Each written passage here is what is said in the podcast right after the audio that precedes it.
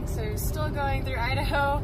Ran out of water, and I thought our uh, idea for refilling water on the go was too clever not to share. So basically, I've got this little backpacking bladder in here, and I'm pushing my arm against it and pinching it open, so it'll fill our water bottle for the for the road trip. Anywho, so ideas out there for anybody else who might be taking a long haul road trip that does not want to stop and pay for water constantly. Free hotel water!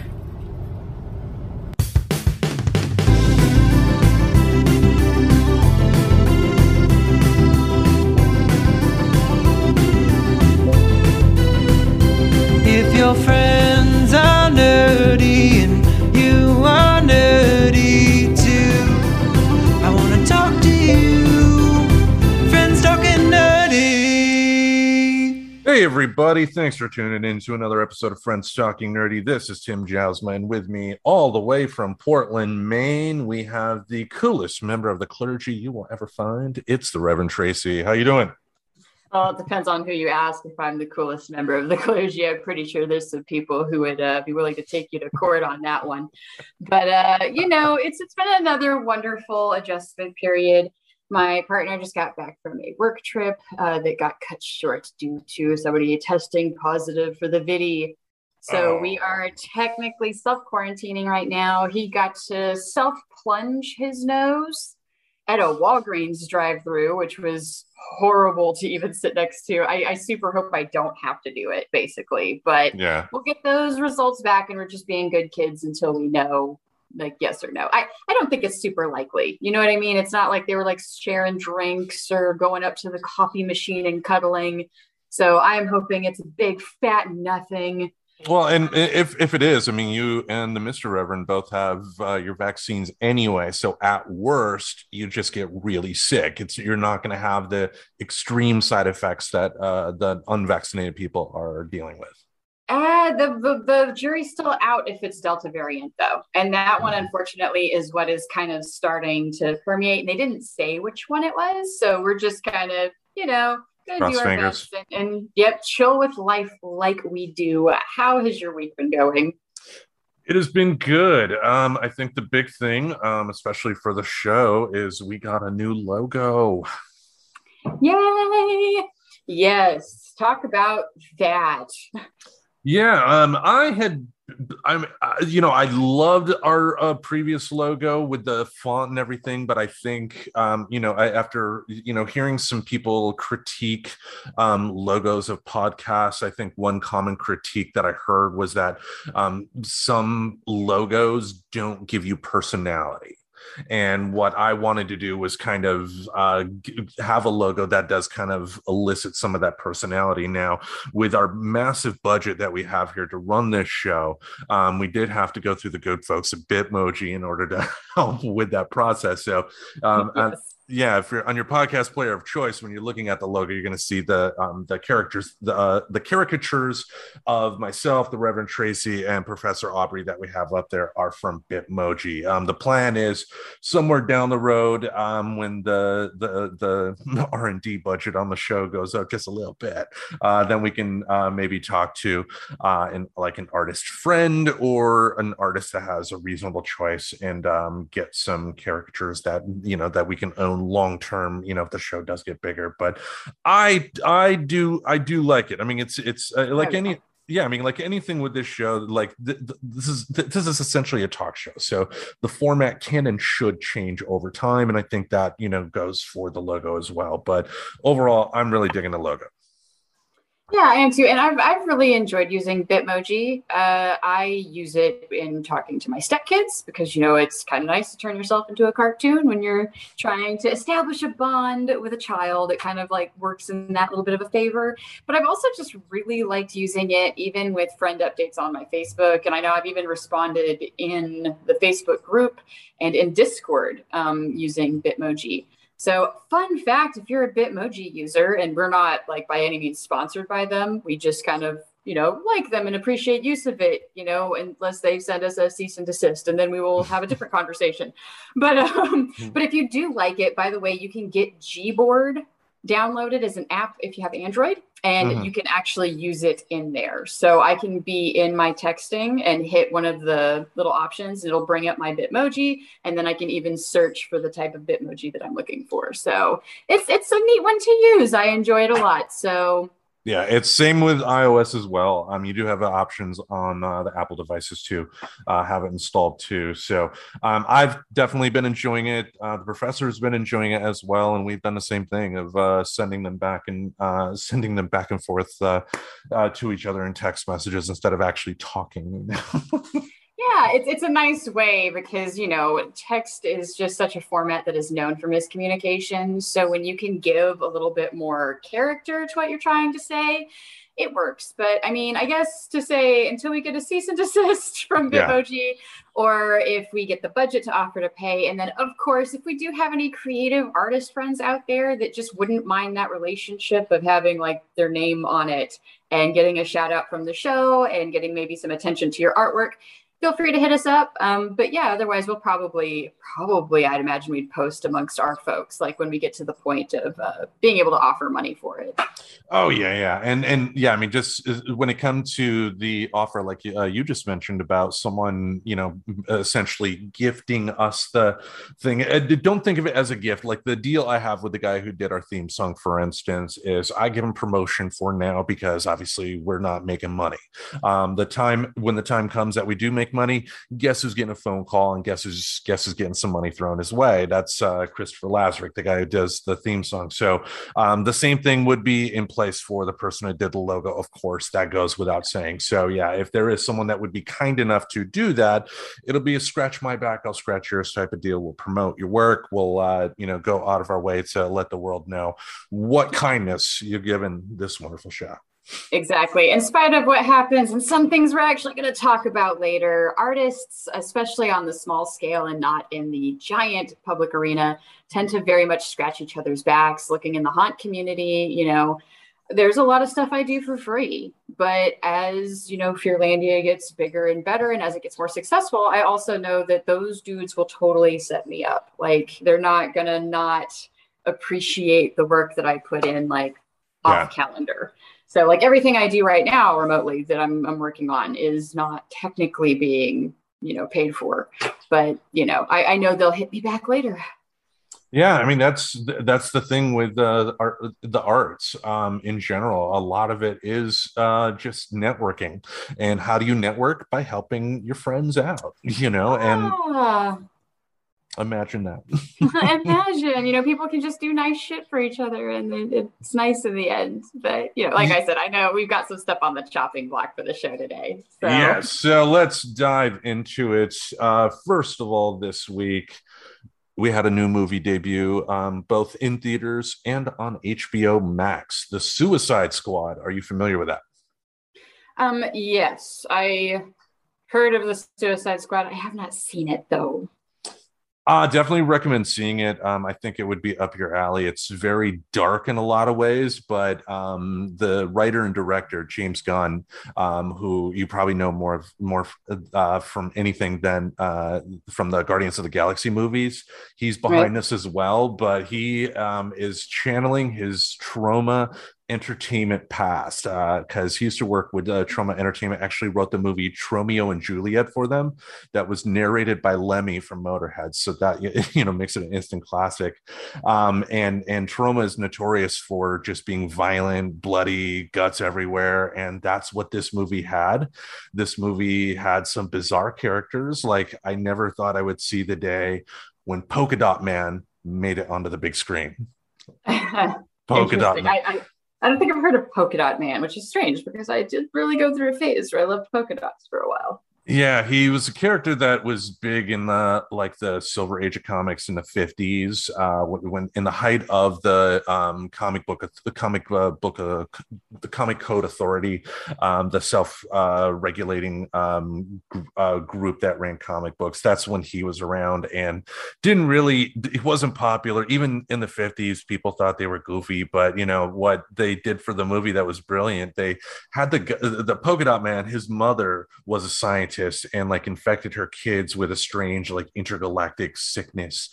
And um, like twice a day he has to expel these polka dots from his body but these polka dots kill anything that it touches Okay, then. And this is a bad guy, right? Because wasn't Suicide Squad kind of the antagonist being the protagonist flip? Yes, the whole premise behind Suicide Squad is that the leader of the group, uh, Task Force X, I think they call it, Amanda Waller, takes these hardened criminals, these just dirt bags, the absolute worst of the worst, and implants a bomb in their head and says that if you go on this mission and are successful in that mission you will get some time off your sentence. But if you do if you accept this and you go out on that mission and you try and desert we're going to blow you up you know so it's a way to get it's it, it was a government type of thing they they implied. It is essentially you have them do um you have them do the dirty work of the government and then if they get caught or killed or whatever you can deny it uh type of uh type of deal. Um but also another great character in the movie king shark a, a, shark that has legs and arms and walks walks on the ground. King Shark was voiced by Sylvester Stallone. Oh, how funny! Why does this sound familiar? Like, huh. I, I think that's not the first time I've heard Sylvester Stallone doing the shark person. Uh, I mean, it, I mean, the ads have been pretty prevalent. Um, like this is the first time King Shark has been in a live action uh, uh, thing, but uh, the King Shark character uh, has shown up in the cartoons before plenty of times, and of course in the comics. Um, but just overall, it was crazy. It was loony. It was funny, and and but the audiences didn't really care for it. Unfortunately, um, when I saw it in theaters, uh, I didn't expect a totally packed house by any means because of the world we live in today, but not many people were there. Um, you know, speculation is that the HBO Max thing kind of cannibalized some of that audience, you know, because if you already have an HBO Max subscription, you don't have to pay extra for this like you would with uh, Disney with their Premier Access. And we've already talked last week about, you know, the problems with Premier Access. Right. Um, and, and, you know, the thing with a movie is that the, the, the reason people, it's, it's that it becomes important for people, the reason people want to go out and buy it is that when it starts, when it's first released, you do have that moment of you can only view this product in a theater.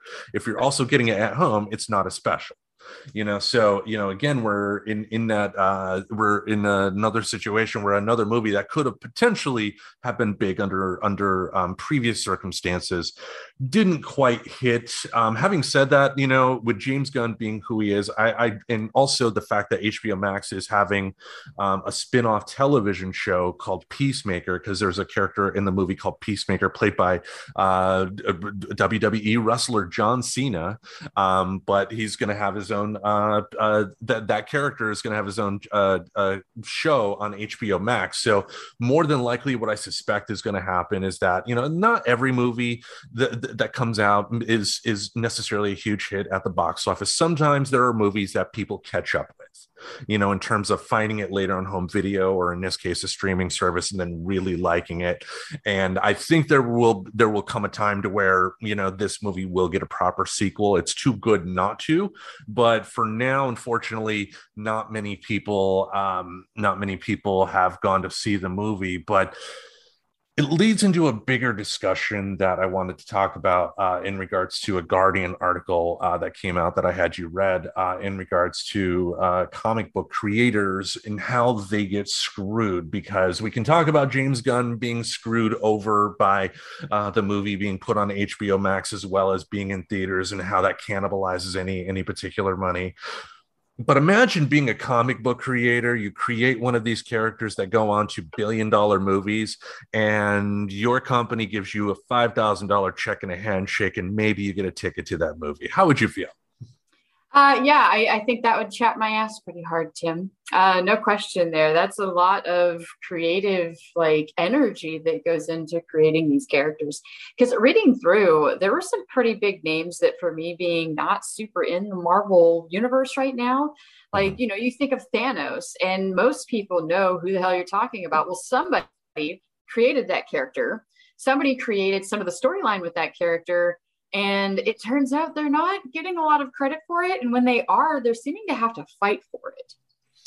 Yes, and that's the shame here because, especially with someone like uh, Thanos or whatever, um, you know, it's, it's, like later era stuff. Um, but these companies, uh, it, there's an article in the Guardian. These companies essentially have it in their contracts that they can control what money the artist gets or not. Like uh, one uh, one conversation in the article was from Jerry Conway, um, who was a co-creator of characters like the Punisher um, and uh, Ms. Marvel, who um, Carol Danvers, who went on to become Captain Marvel, and he talked about a character that um, he was given credit for by DC as creating for the longest time until DC used that character in one of the CW shows, and then and then decided that that character that they had previously said was an original character of his was was too derivative of Supergirl.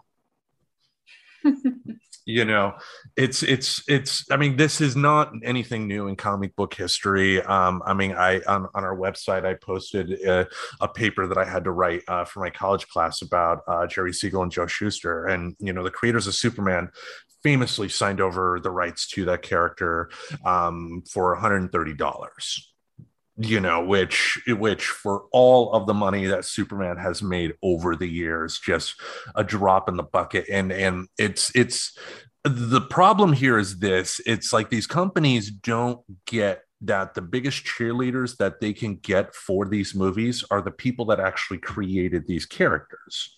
You know, because in the case of Jerry Siegel and Joe Shuster in the 70s, when they finally got the credit for creating Superman, um, Superman, the movie, was the first time they were publicly created as uh, publicly credited as creating that comic. Um, you know, they, DC gave them both $30,000 a year which drop in the bucket even at that time compared to what that you know, what that character has made for uh, Warner Brothers and DC but they were happy with that you know and because of the notoriety they were able to get additional work too and you know having having $30,000 a year was good for them. So I, it it is it, it it's another instance of just absolute corporate greed when if you have an incentive based system you know people coming in you know when you sign up to work with DC you know you do realize that you know ultimately they're going to own most everything you know? So I, if you're going in you do understand that and you know it's like with any business but it's like it, it, it, just gets under my craw, I guess, that that once again we have you know these wonderful stories made by people who are putting in blood, literal blood, sweat, and tears in terms of creating them, and they're not able to reap the benefits. I mean, I, I've I've seen many, many, many Twitter Twitter notifications about like comic book creators that need GoFundmes for um, you know like medical treatment, like the guy who created Rocket Raccoon, uh, who was in the Guardians of the Galaxy Galaxy movies, one such person. And like both of the Guardians of the Galaxy movies both made over a billion dollars. So you can't tell me that Disney couldn't, you know, easily fund his medical bills w- without breaking a sweat. Yeah, I mean, it just seems like it's it's odd that these people are having to come up and fight for additional payouts, which is something that you know Jim Starlin they had quoted that very instance with Thanos where he was able to negotiate a bigger payout after arguing about like the whole underpayment thing. So there does seem to be some way to do it. You just have to really fight for it. Whereas I think what a lot of people would prefer to see in our creative world is the more willingness rather than you know people having to approach lawyers to then go and then get more money it, it, kind of also goes for some of the stuff we talked about before with some of the disney releases um, you know, where they're having to go and have these conversations after the fact to get things made up for because certain things don't look to pay the same yeah. when you have them renting them at home versus going to box office. Um, but yeah, it's it's a payment issue. It's just interesting that they're having to fight to even get credit. Is the article that you had sent talked about, you know, Roy Thomas only being able to get his name on the Disney Plus Loki credits, like after his agent quote made a fuss end quote about it. You know what I mean? But you would think it would just be inherently obvious that the person who created the character and the storyline and some of the background, like, should at least be mentioned. You know, as long as that's not out, not out of some form of copyright. Like, obviously, whoever first thought of the character those people are starting to not be around anymore but people who are contributing to a current version of something should totally be referenced if that existence of that character so like in that same universe that that human helped create if that is the character they are using that person should be credited. They do the same thing with fan art and you know fan spin-offs. They don't take credit for that character. They tend to at least reference who created the character of the universe they're trying to spin off of Yes, it's uh, like in Hollywood. It, it it is common for a production company to pay a writer to you know to write this script. The writer created that script, and you know if it's made into a movie or TV show, it's going to say written by this person, but they don't own it. You know, a cre- created by credit is different than actually owning it. And, and again, we are here where you know artists get that, and art, I, I think artists don't have a problem. They understand that you know in order to make it big, you do got give and take and i don't think there's anything wrong with that per se but you know when you have one side that controls absolutely everything and and also too just just these that that treats these people that are creating these ips that are making them billions of dollars and like there was one uh, article about uh, ed brubaker and kent Bu- uh, kurt Busiek, the guys who created the winter soldier character not getting a ticket to see captain america the winter soldier and having to text message the guy who played Bucky Barnes in the movie The Winter Soldier in order to get them into the movie.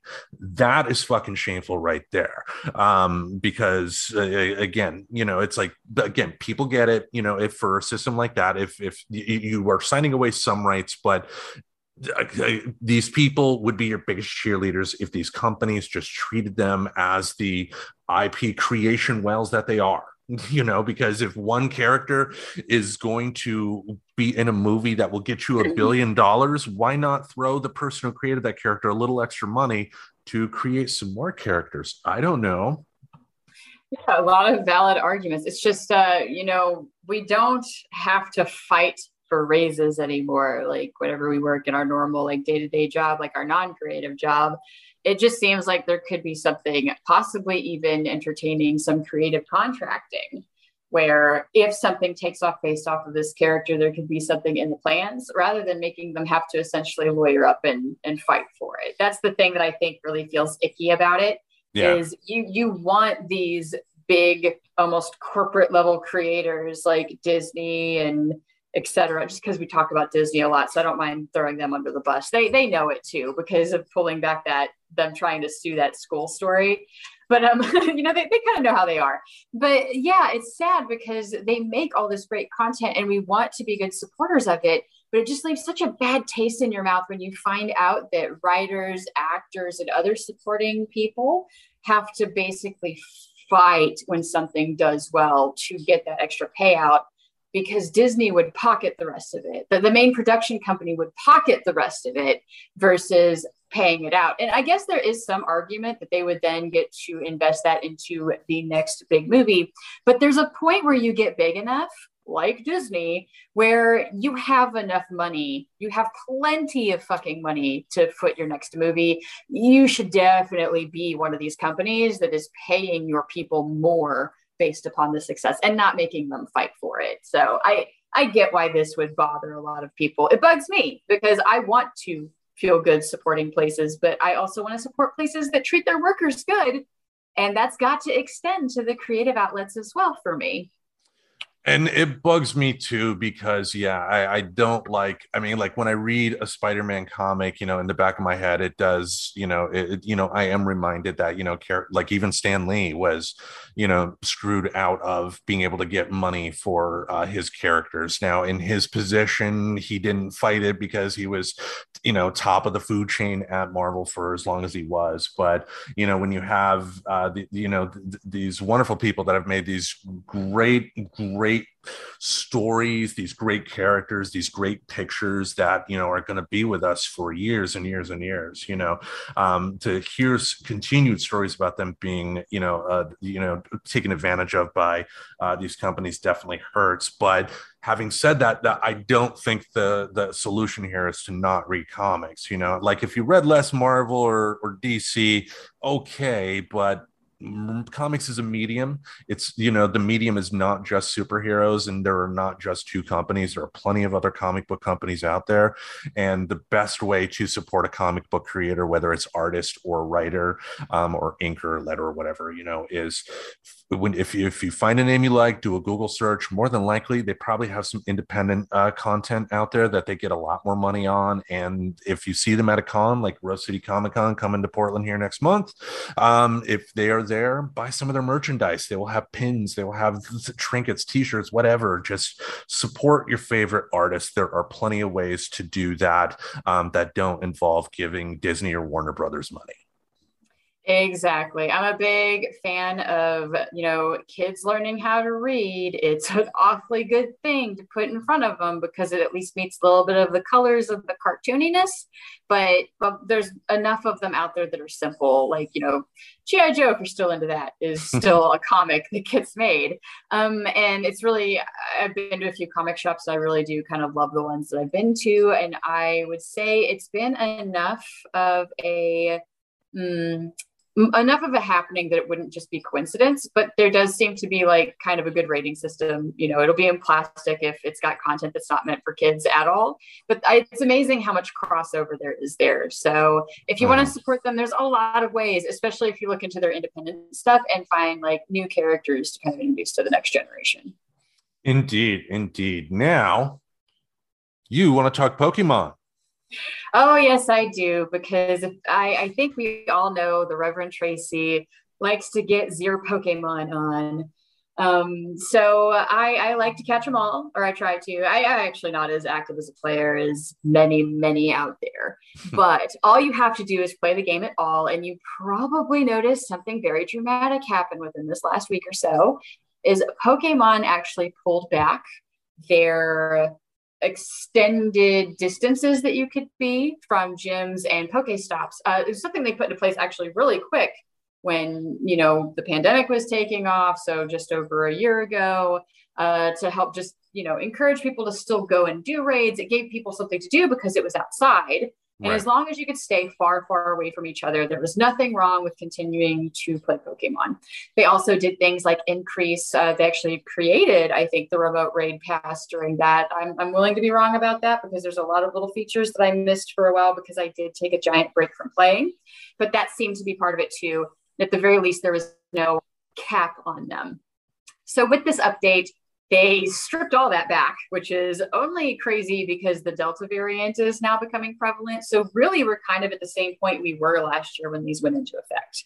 Right. Uh, that has upset an awful lot of people.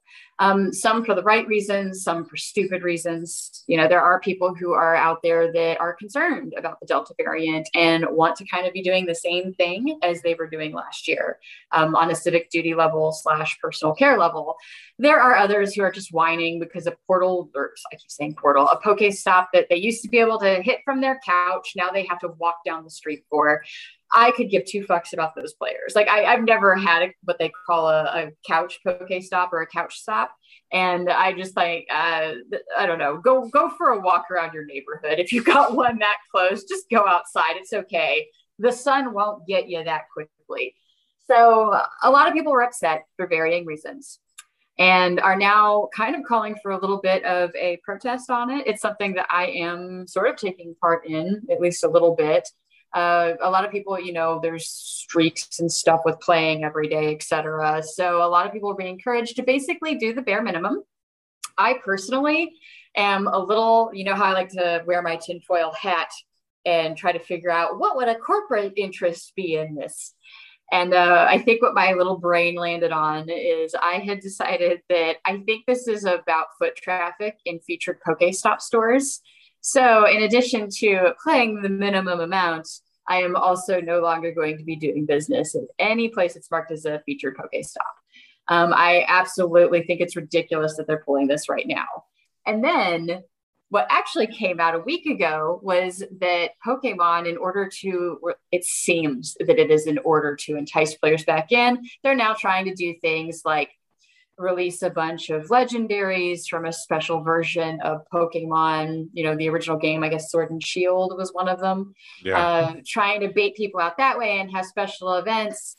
And I don't know if it's working or not. I think it's an interesting thing to do. Personally, I'm just kind of surprised that they didn't just go back and, and put the extended distance back out there.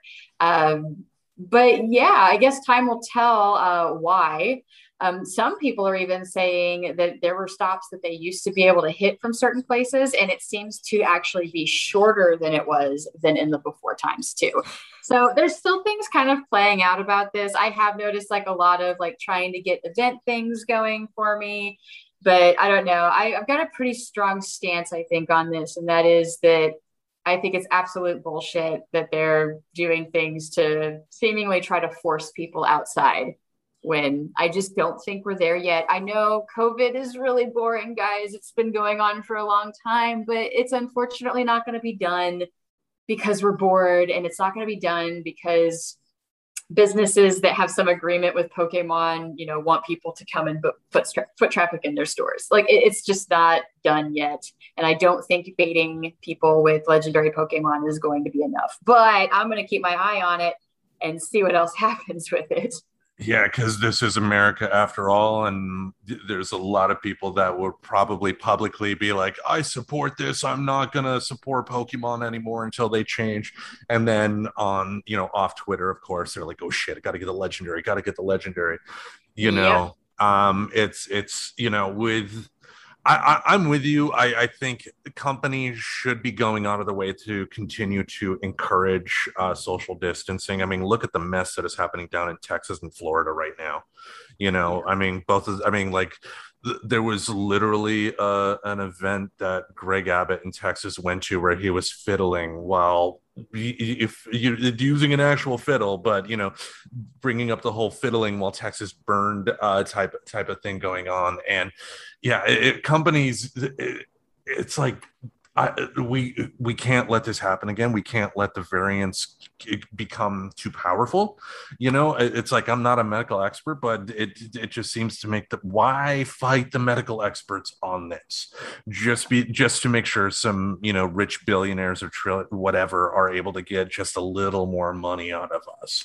You know, we it, it, think about everything that that we have seen on the news about how selfish utterly utterly selfish and pathetic people can be and and just it, the, the, company has to do better so hopefully hopefully people uh, the the users of the product will actually band together and actually follow through and not uh, in making a large enough dent to force this company to bring back those changes Right. And I mean, really, what stinks is to really make a company hear you is you have to make them pay in a financial way. It, it's stupid, but it really does seem to be the only way when they mm-hmm. don't agree with you already, right? Like they didn't, you know, people didn't protest say, hey, please put the distance extensions back in place. And then Pokemon, oh, you got a great point because Delta, and then put it back in place. They've clearly taken a stance of no, at least for now. And then you start to worry about, you know, the heel digging uh, reaction. If they did want to change their mind, if they feel like they can't, that would suck but yeah, so to me, it just uh, my experience is companies that decided no and to disagree with you aren't going to care unless they feel it financially. Mm-hmm. And that's where my logic brain took me of, you know, other ideas that people are doing is free play, where you don't put any money in, you only play off of gold coins that you get from gyms. yeah, that's playing still, right? So is catching legendaries. And I'll tell you right now, I kind of don't give a shit about catching legendaries unless for some reason you have to be in a group in order to attract them, in which case I would then have a problem with that.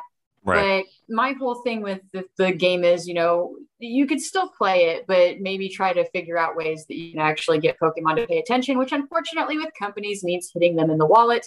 That's why I'm saying I won't be interacting with any featured Pokestops. Well, actually, I don't mind interacting with them. I will not be spending money in the stores though uh, actually, yeah, go out and spin those featured stops just constantly and just don't spend money because I'm sure they track that for some reason of, oh, here's how many spins, but we didn't get new customers that day.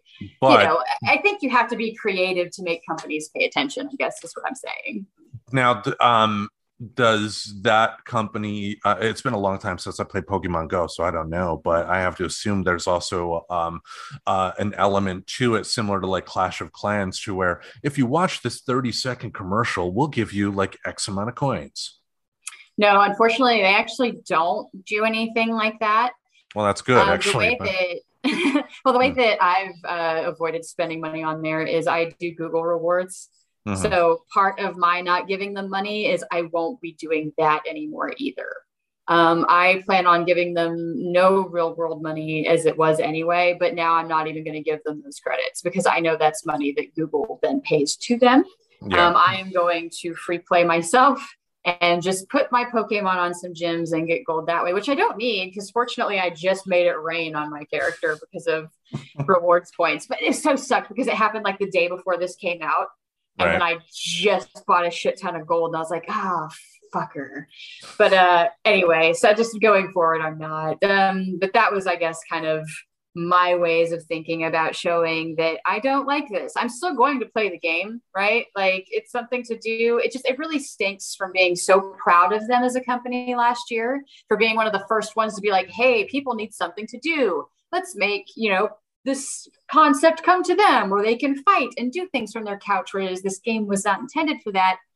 And now it's like they just made a few more ways to interact with the game and have now like kind of taken that spirit back out of it where they seem to actually give a shit about people. So I guess that's they're going to be maybe the end of my soapbox on it so I don't get too redundant, but I'm disappointed, super super disappointed in Niantic and Pokemon together.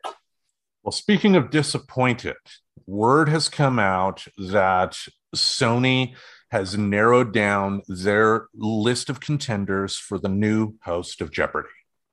Ooh, who's it down to now? I've seen a lot of, you know, oh, so and so host this time. Because is that what they did? Was they kind of tested it out? Because I think they've done that with a few shows. Yeah. Yeah, since um like with uh, Alex Trebek, his last round of shows that he filmed ended in December of last year. So um since then, it has been uh, guest hosts auditioning for the role. Um, one of the most popular ones, uh, at least among the Twitter sphere, uh, was LeVar Burton, um, famous for Roots, for Star Trek: The Next Generation, for Reading Rainbow, of course. Um, sentimental favorite for you know my everybody. I mean, myself, you, uh, everybody would want to see him up there. But word is coming out that executive producer of Jeopardy, Mike Richards, is in contention to get that job. And you're like, huh? You know? Who who is that person even? Like I thought they would want to go with uh, somebody who's known. Didn't they also have the real life astrophysicist lady she plays on um Maya Big Bang? Yeah, thank Yeah. you. Big Bang. Maya Maya Bialik. Wasn't she also one of the ones in the running, I thought? She okay, yeah, so that does feel weird to try to give it to somebody who's like not okay. Go ahead. yeah the, yeah the impression essentially uh, when when this article came out that people got was that you had the producers of jeopardy um, you know put out this public casting call for um, for you know new potential host and of course we got a cat Cat butt right across the screen. It's a shame we don't do the video anymore. yeah that was sherman but um it, the, the impression that it gave was that they auditioned all these people only to say well i guess the only person that can take the job is me which is not the case though. Um, you know I, I have read up and it looks like um, the official person making the, the decision is head of sony entertainment. So it's not it, you know thankfully it is not a situation of you know the you know this person doing it's in, in a lot of ways it's kind of like like when conan o'brien got uh, the late night uh, job in uh, the early 90s because there were a bunch of big names at the time that auditioned for that role. And then Lorne Michaels just said, Hey, this writer who used to work on Saturday Night Live for me and works on The Simpsons now, and who I can get for really, really cheap, let's get him. You know? Gosh.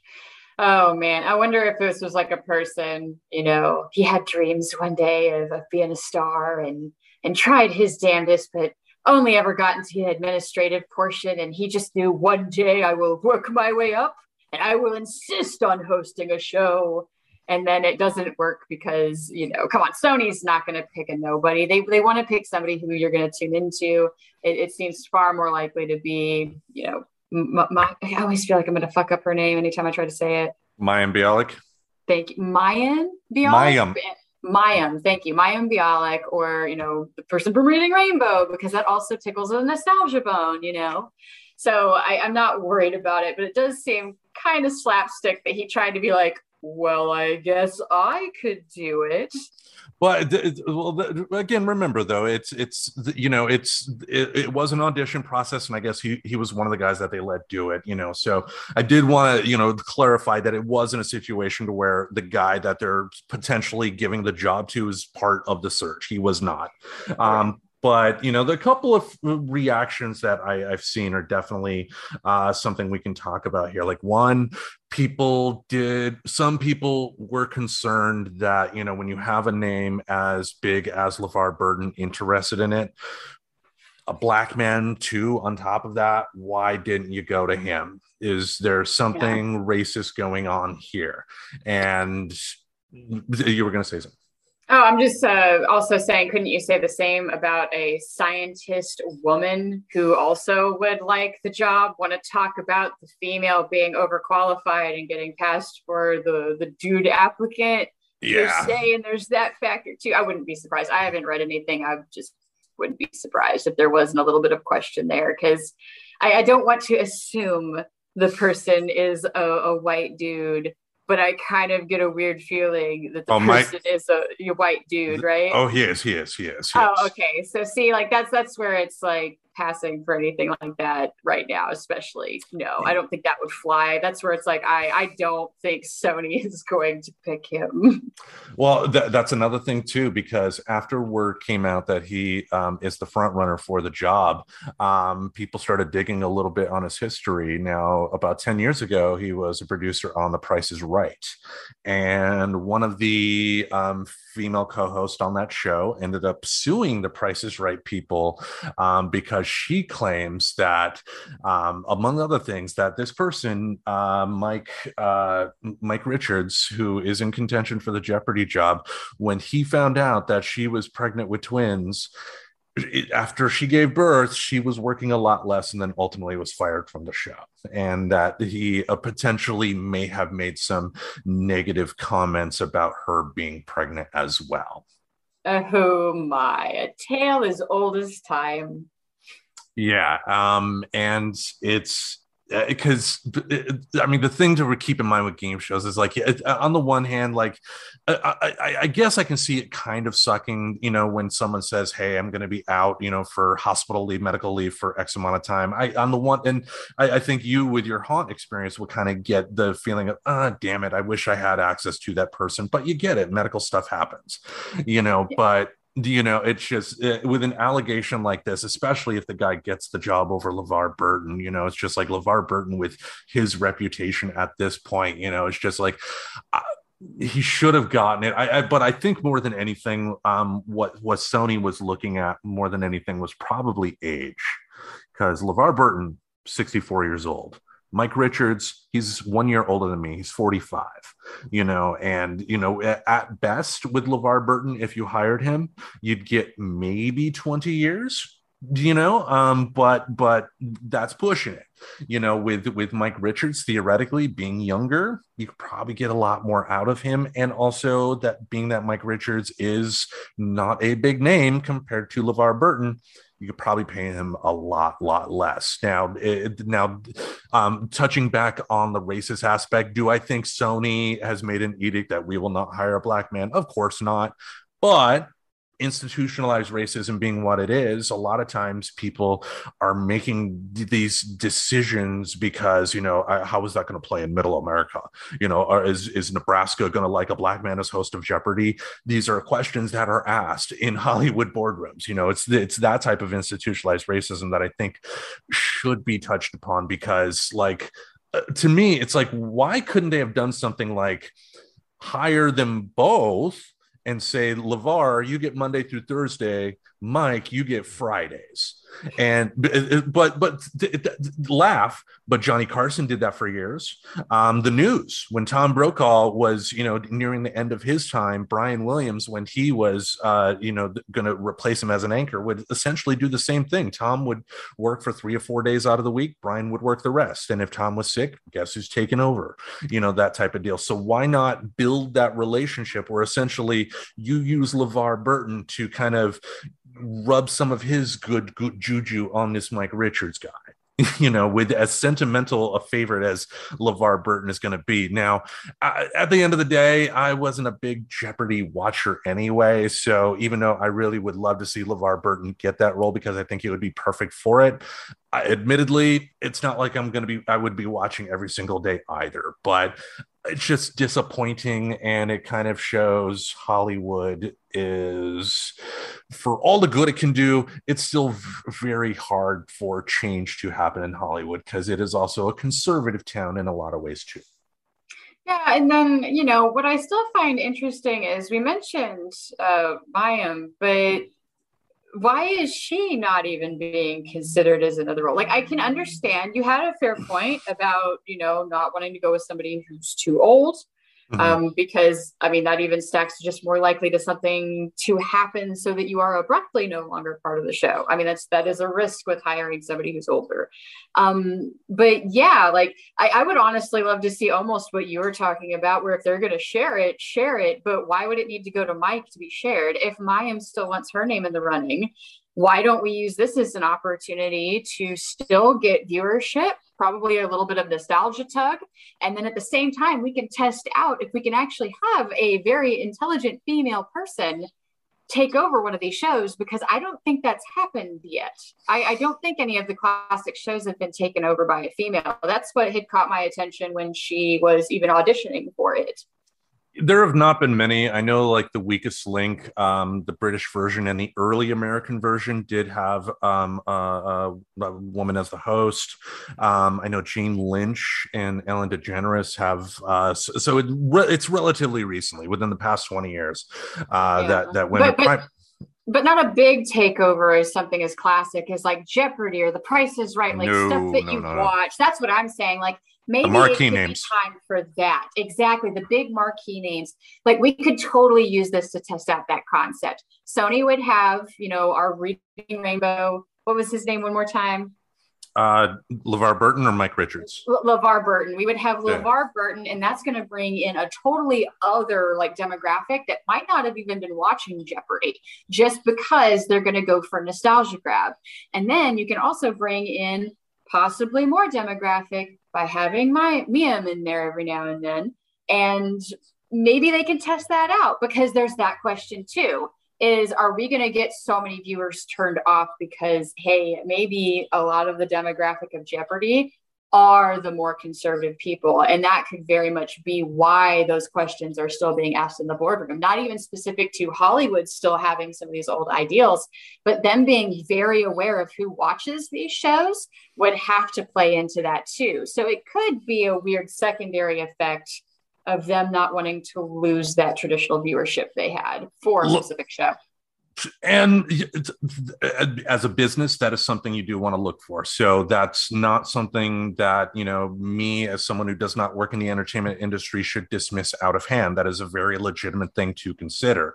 Um, having said that um there have also been that argument has also been done for like superhero movies that are led by women and um or led by minorities. They've made that argument in the past that women can't lead a superhero movie Captain Marvel kind of showed them different. Wonder Woman showed them different.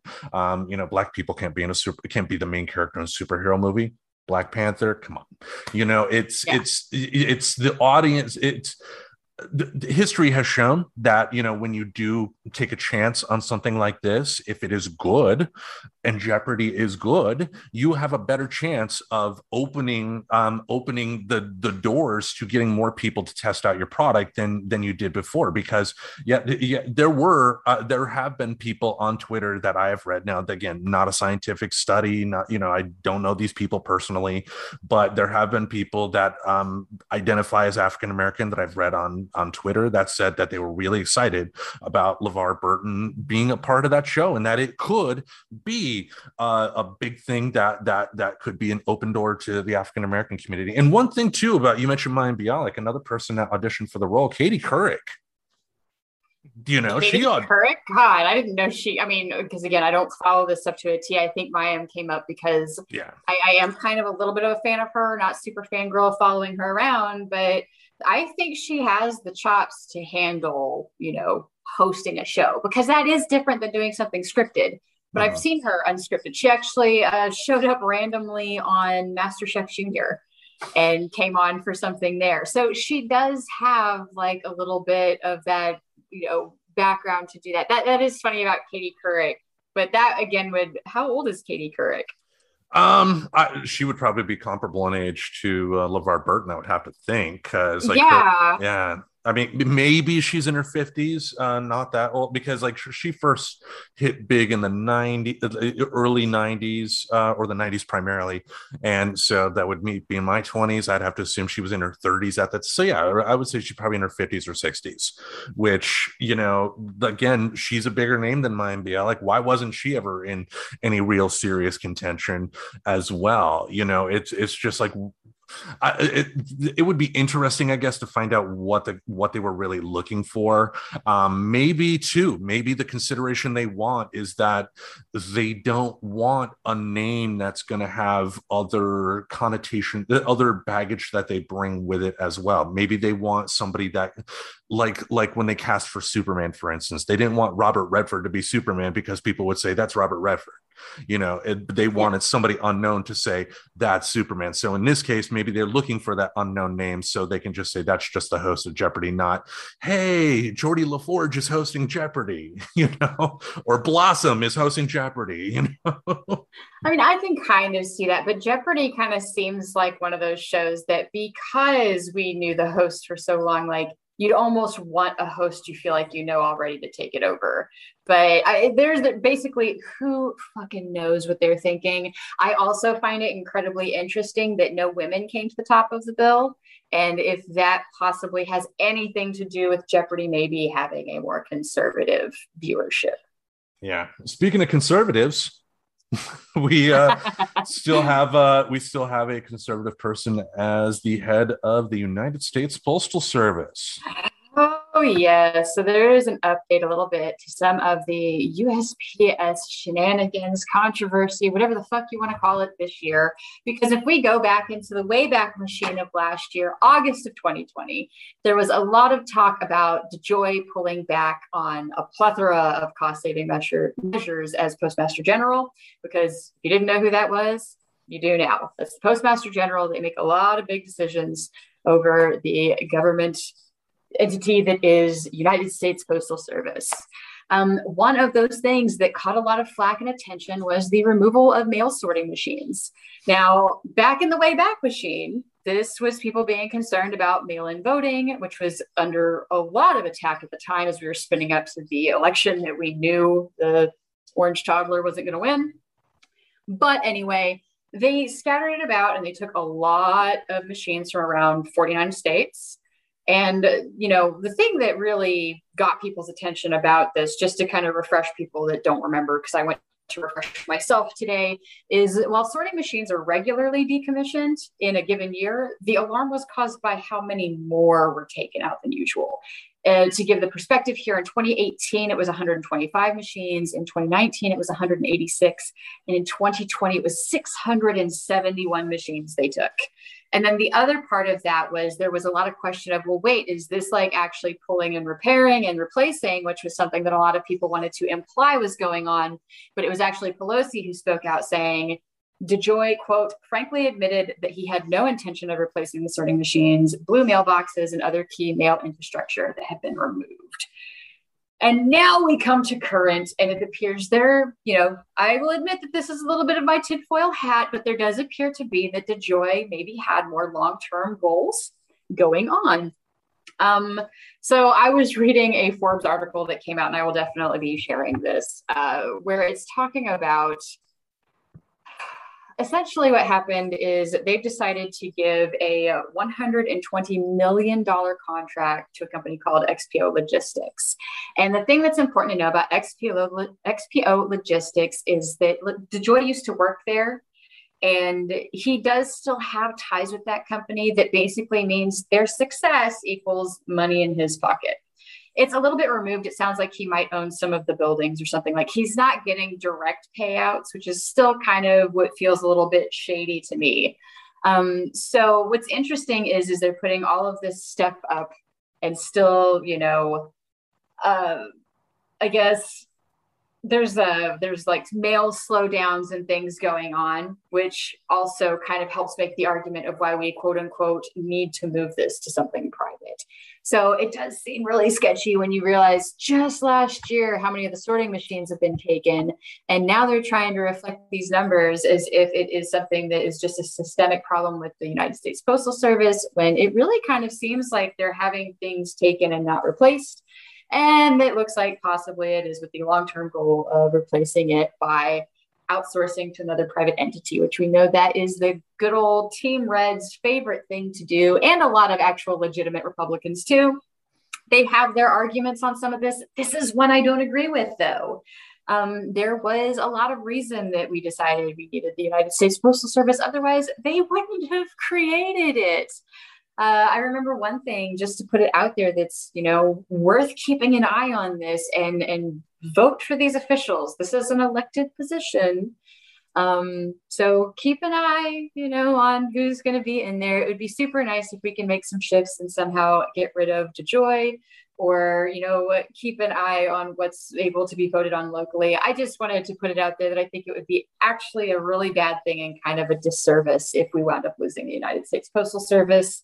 And i think outsourcing the sorting is kind of a red flag for that. Uh, yeah, I mean, and and for anybody that may think, um, you know, all government bureaucracy is bad and that you know privatization is a good thing, I want you to go to a drugstore, buy a buy a postcard for your grandmother. When you buy that postcard, write her a nice message, put it in the envelope, then go to UPS and try to mail that to her. you know, get the price on that because you're looking at maybe 15 bucks. Now, walk to your post office and try to mail that. Under a dollar, you're going to be able to mail that to her. If the post office goes away or if the what or if the work that the post office does is severely drawn back to give to private interest, no longer are we going to have the ability to to you know cheaply mail things uh, you know across the country or across the world. And think about all of the Etsy businesses, all of the eBay businesses that are going to be tanked you know the, because like they've uh, he's already raised uh like uh the price of stamps i think they're close to like 50 cents now or or something like that Oh, they might be more than that because I know the whole forever stamp. I mean, it's been going up over time, which does make sense that it would go up some. I know I actually just went and looked it up. Send a postcard is a whopping 36 cents. Yeah. 0.36. First class uh, flat mail, which is your standard envelope, is $1. So it sounds like it might be up to a dollar, but that's just a quick little Google search over here on the side because I knew postcards were crazy cheap to send through yeah. USPS. So yeah, just not through uh, you know the, the not through UPS or excuse me, FedEx or anything like that. Um, and one thing uh, too that uh, people may not realize is that um, Congress essentially shot the USPS in the foot because, um, and I wish I had done the research on this, but it was um, they they put it to where the USPS could not run a deficit or something like that, and because of that, that once Congress did that, it essentially started the downhill spiral that we are in today with with with the service because you know they're they're a government entity. They they should uh, for them to work properly. They shouldn't have to worry about a profit. That doesn't mean there shouldn't be oversight to make sure that there's not waste. That is a smart thing to do. But you, you know, just think about how many things would be just stopped or or severely hurt like like um one thing i heard that you can do in the mail is like mail chickens if you're a farmer and you can mail things like chickens through the mail, but that price goes from like cost effective to spending 500 or a thousand dollars or, or however much money UPS or FedEx would charge for that. You know, um, there are plenty of things that the post office does that, that most people don't know about that, that if we could continue to cut funding for them or to make it private is just going to go away and hurt this country in so many ways. Yeah, and by the way, if you guys don't know some of the awesome things you can do through the post office that will probably disappear immediately if they disappear, um, you can send flat rate boxes. Uh, I mean, granted, it sucks when there is a pre planned quote unquote strategic slowdown, which is actually something uh, that a few of the Biden appointed governors like actively criticized Joy about during this meeting that happened this last week um, mm-hmm. was this 10 year strategic plan for the agency and its measures that would allow for slowdown of some first class mail delivery. So it's really easy to convince a country that you guys need to maybe consider outsourcing parts of it when you do things like get rid of sorting machines and then plan for slowdowns. Especially like, why are you planning for slowdowns? If part of your argument to this whole thing was that people aren't mailing things out as much. Well, I don't know. I, I think we are. Like, there's some things that have gone down, but it also seemed to be in correlation, like uh, some issues that seem to have come maybe from places not having the sorting machines. So I, I, don't fully understand how any of this came to be in the first place. There is a lot of attention to it right now. It's a story I plan on following some more.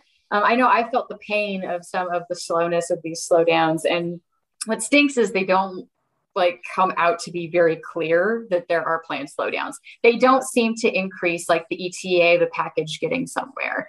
Um, but yeah, so ways you could support, uh, I don't know, ship stuff. Uh, they've got flat rate boxes. I think it's like really about 22 bucks wherever you are. And uh-huh. it can be as heavy as you want it, by the way. Um, and it's they've got like pre different sizes and stuff. Another thing you can do if you're moving and you would like to do something at a, a less expensive rate, that's how the Mr. Reverend and I got our books across the country because it was the same media format. You could do something called media mail. And mm-hmm. that is insanely cheap. That is stuff you we couldn't find anywhere else that actually helped us move. So yeah, it, it's little things like that that you can do to help support the post office. I mean, have fun. Send some postcards to people. Like, come on, it's kind of a weird time again anyway. So maybe we can go back to doing that again. Um, you can even like color some of them and send stuff. I don't know. I'm a little bit nerdy like that. And uh, I guess I'm nerding out about the post office a little bit right now, which is kind of the point. more than anything, um, you know, as we've learned with a lot of stuff in this country, keep the politicians' feet to the fire. This is not something that that that should be privatized in any way, shape, or form. Doesn't mean there shouldn't be management and to make sure that it's properly run, to make sure that there's no unnecessary waste. But if the post office were to go private or or even just a portion private, we're going to be losing out on a lot. Oh and, yeah, yeah. I mean, really, the biggest thing we would lose if the United States Postal Postal Service really did disappear. And part of what came up last year when they started talking about some of these things is the Postal Service is the only one that can kind of verify mail at the level um, that you would need for, say, submitting a mail in ballot. So it's if your big tinfoil hat is how are they trying to do my voter suppression, then this topic might appeal to you to follow as well. I think it's one of those small ones that gets kind of like forgotten that the mm-hmm. post office actually does help people vote too.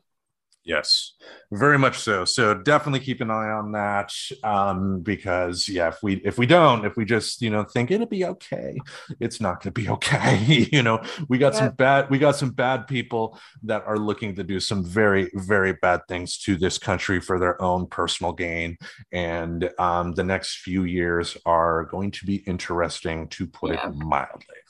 I love that his whole thing is like you know I, I, don't have any like DeJoy, you know, sayings like, well, you know, we chose this person through the normal bidding process and I had no say.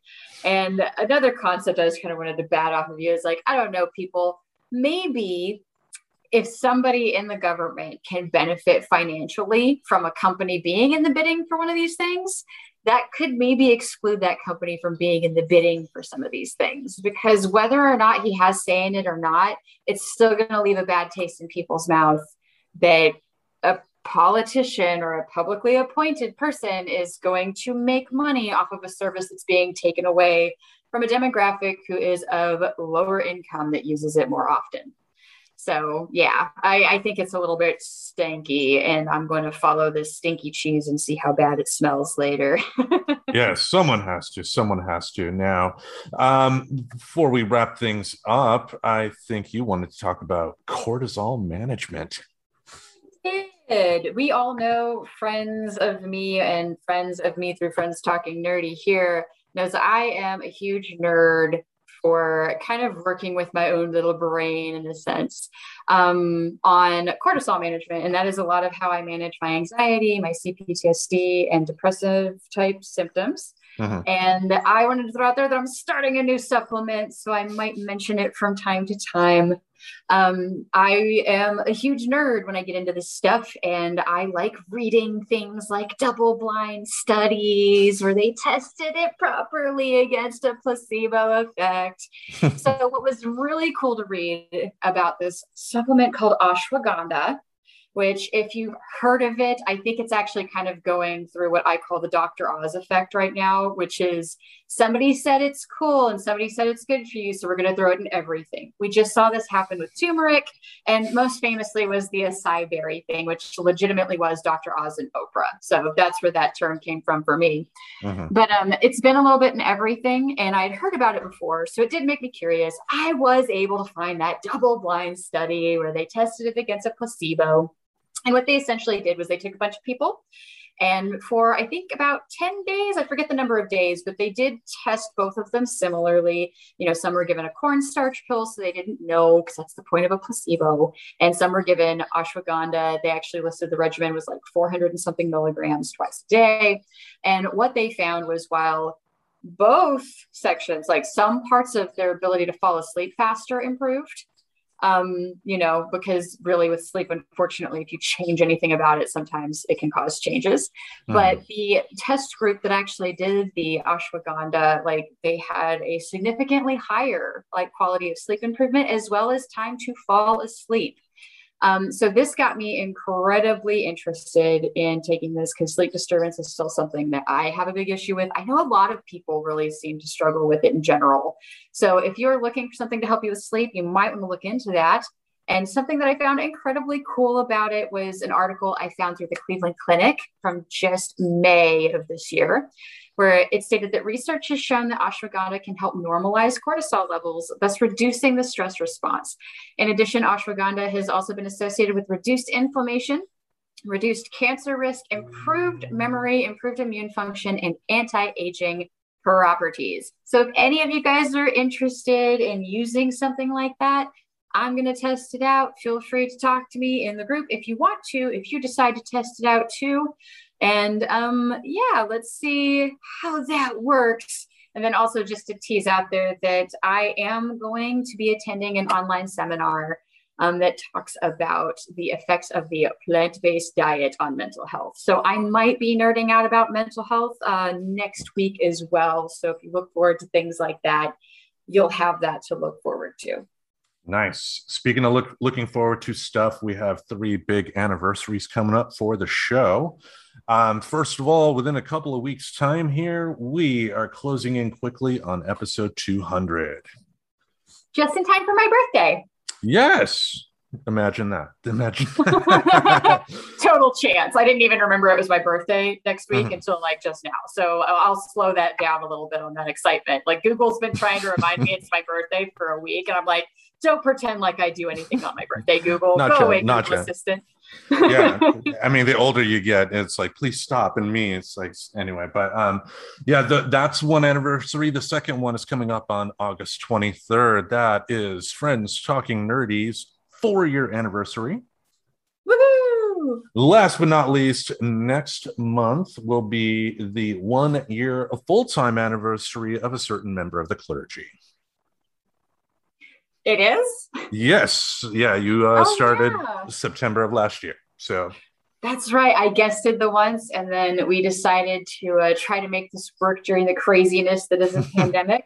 And so far, it has. It's worked through a pandemic as well as me moving across the country. So, see, I forget my birthday. I also forget other anniversaries. So, if I've ever forgotten about you as a friend, just please understand. I apparently don't care about myself either. well, we are, uh, def- I'm definitely excited about those anniversaries coming up, and we're definitely going to find ways to celebrate them on the show here, um, as well as, you know, doing all the other usual wacky stuff that we do. So, with that, every Wednesday and Saturday in this podcast space, we have, we will have something entertaining for your ear hole. Thank you all for listening. We bid you adieu. Goodbye.